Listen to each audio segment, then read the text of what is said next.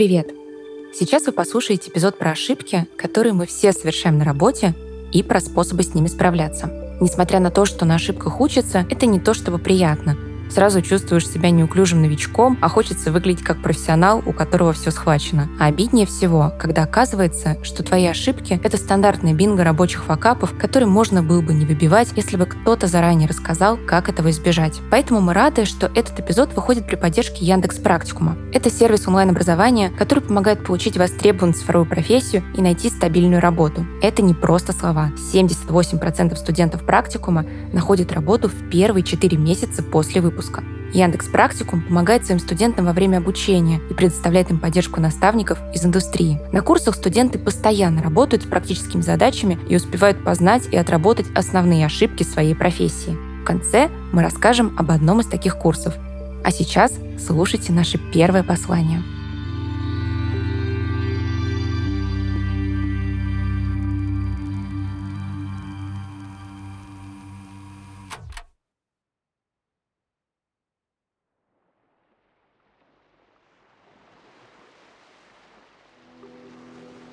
Привет, меня зовут Элина Dailly, я живу в Стокгольме, работаю в Стокгольмской школе предпринимательства и веду YouTube-канал о жизни в разных странах, об изучении языков и о адаптации к жизни в новой стране. Я представляю, как это бывает непросто, неприятно и тяжело, когда на работе случаются какие-то неурядицы, и вы чувствуете себя, возможно, непрофессионалом или недостаточно хорошим специалистом.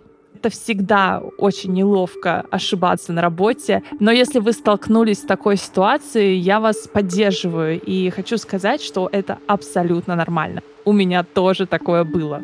Расскажу, как я справляюсь с такими ситуациями и что мне в этом помогает. Совершать ошибки, будь то на работе или в остальных сферах жизни, это абсолютно нормально, это даже классно, потому что ошибки всегда выводят человека на новый уровень и дают понять, какие моменты в своем поведении можно улучшить, чтобы качество жизни стало лучше. В моей работе, конечно, тоже периодически бывают какие-то факапы. Они случались, и когда я только начинала работать около десять лет назад, когда я впервые работала в командах, в разных организациях, в стартапах, в устоявшихся бизнесах. Из недавнего могу вспомнить некоторые факапы, которые случались во время поиска работы на собеседованиях. Так как я живу в Швеции, то на работе я использую два языка. Это шведский и английский. И иногда на собеседованиях мне приходилось разговаривать по-шведски, так как это мой неродной язык. Порой случаются курьезные ситуации из-за того, что я не могу выразить свои мысли максимально корректно. Однажды перед собеседованием с нанимающим менеджером я за пятнадцать минут до звонка, мы собеседовались через Zoom, открыла прочитать новости. Вот зачем я это сделала, понятия не имею. И новости именно в тот день были просто отвратительными, и меня очень сильно они расстроили. Настолько, что я просто в буквальном смысле была в ступоре, я была в шоке. И, честно говоря, состояние психологическое у меня было невероятно раздавленным. И вот я тут понимаю, что, окей, у меня через пятнадцать минут звонок, я только что загрузила свою голову массой информации, которая мне сейчас вообще никак не помогает. И я чувствовала, что иду на это собеседование в состоянии, в котором я вообще сейчас не готова разговаривать про работу, а мне нужно себя продавать, мне нужно себя показать с лучшей стороны.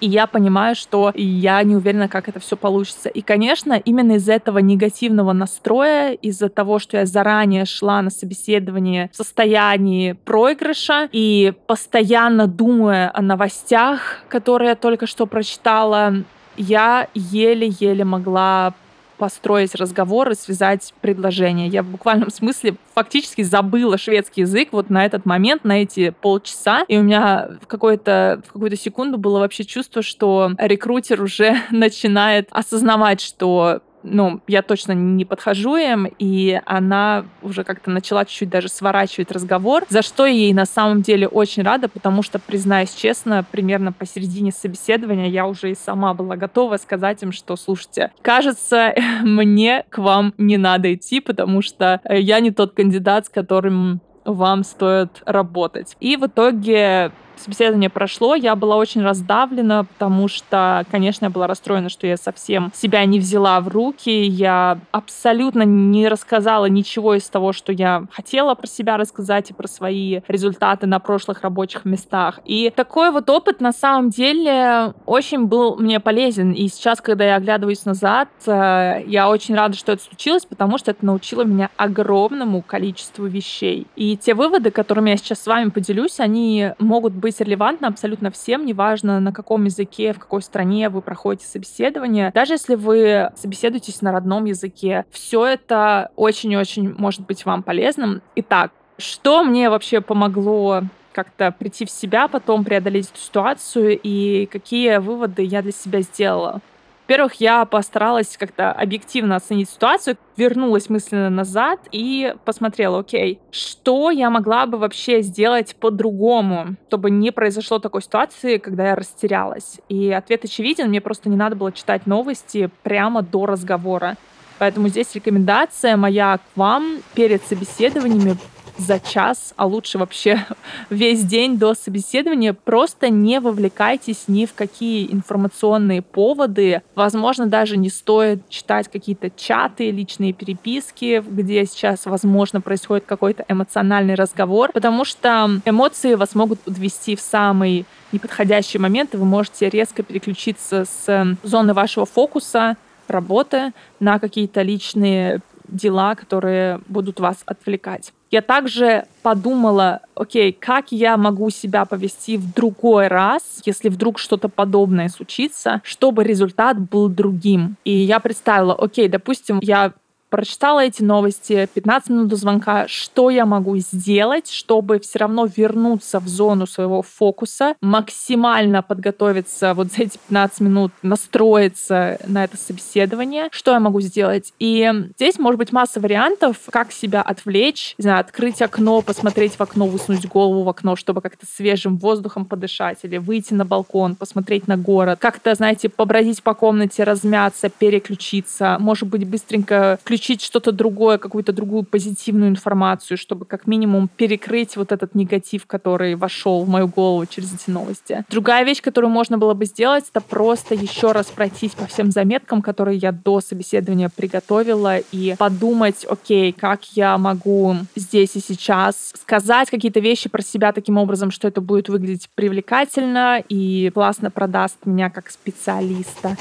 Составить такой маленький план по быстрому возвращению самой себя в зону фокуса. Другая мысль, которая меня всегда подбадривает, вне зависимости от факапа, и в том числе она меня подбодрила после этой истории с собеседованием, это мысль о том, что это все опыт, все ошибки, все какие-то ситуации непредвиденные. И здесь самое главное — не начинать себя как-то винить. Нужно просто вынести выводы и идти дальше. Иначе излишние размышления о ситуации будут расходовать вашу энергию, ваше время и просто не будут приносить никакой пользы. Поэтому все, что нам пользу не приносит, мы сразу выбрасываем из своей головы и фокусируемся на том, что пользу приносить будет.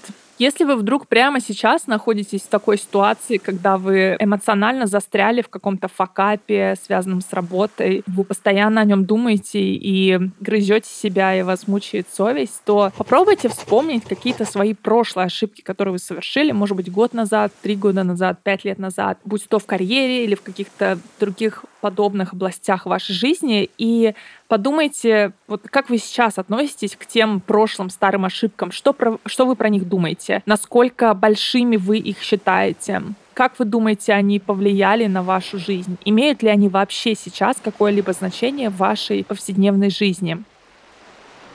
Очень часто вы будете приходить к тому, что, оказывается, те прошлые ошибки вообще не настолько страшны и ужасны, как вам казалось в момент, когда вы их совершили. И сейчас, глядя назад, вы можете только посмеяться или, наоборот, подумать, как классно, что это произошло, потому что теперь я точно знаю, что так я делать больше не стану.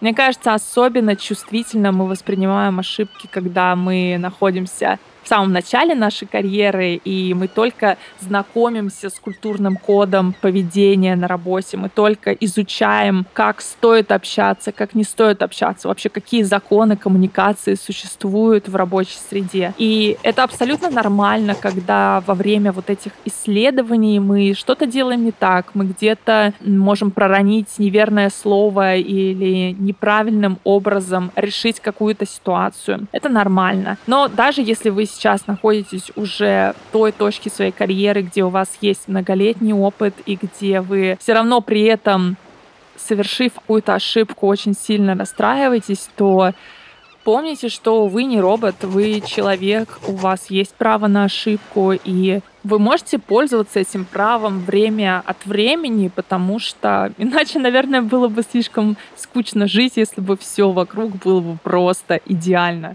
Я также хочу напомнить всем, что работа — это всего лишь часть жизни, это не центр жизни, это не ключевая цель жизни для большинства людей. И, возможно, иногда, чтобы снизить уровень важности и значимости какого-то факапа, который на работе произошел, попробуйте сфокусироваться на других сферах вашей жизни, где вы можете прямо сейчас проявить себя другим образом, более результативным и успешным. Очень легко начать себя казнить, когда мы ошибки совершаем и думать, что «ох, я во всем так плох, я не могу ничего сделать нормально». Но это же не так, вы же в каких-то других областях жизни точно можете сделать какие-то вещи просто великолепно. Поэтому сделать что-то супер классное сразу после того, как вы сделали ошибку в одном деле, проявить себя каким-то опытным человеком в другом деле – может быть, на самом деле, терапевтическим действием.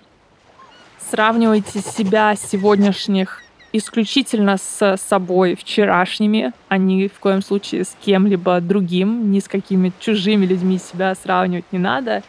И ориентируйтесь всегда на свои цели, к которым вы идете в долгосрочной перспективе, потому что когда вы знаете, для чего вы делаете то, что вы делаете, и что вас ждет в долгосрочной перспективе, гораздо проще относиться к любым факапам и ошибкам, потому что вы понимаете, что факап — это всего лишь маленькое препятствие на вашем длинном-длинном пути. В заключение несколько поддерживающих слов, которые могут вас как-то приободрить.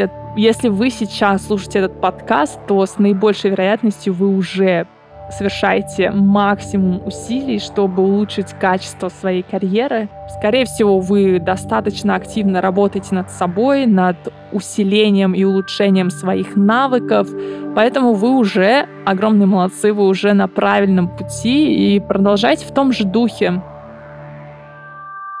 Желаю вам успехов и совершайте ошибки в свое удовольствие.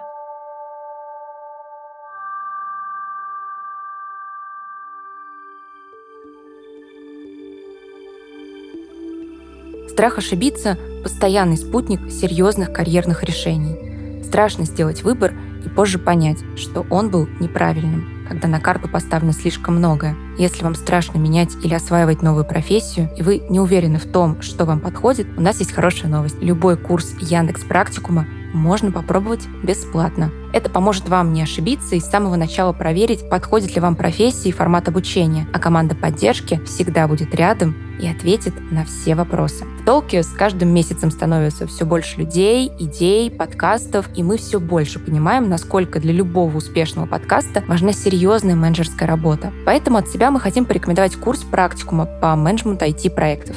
Это для тех, кто только начинает свой путь в ай ти, хочет сменить профессию, но при этом не хочет кодить. На курсе вы научитесь запускать ай ти-проект с нуля, управлять командой разработки и работать с мобильными и веб-приложениями. Вы сформируете портфолио, получите диплом профессиональной переподготовки, научитесь проходить собеседование и искать работу после выпуска. А в расширенном модуле курса спрятана настоящая золотая жила.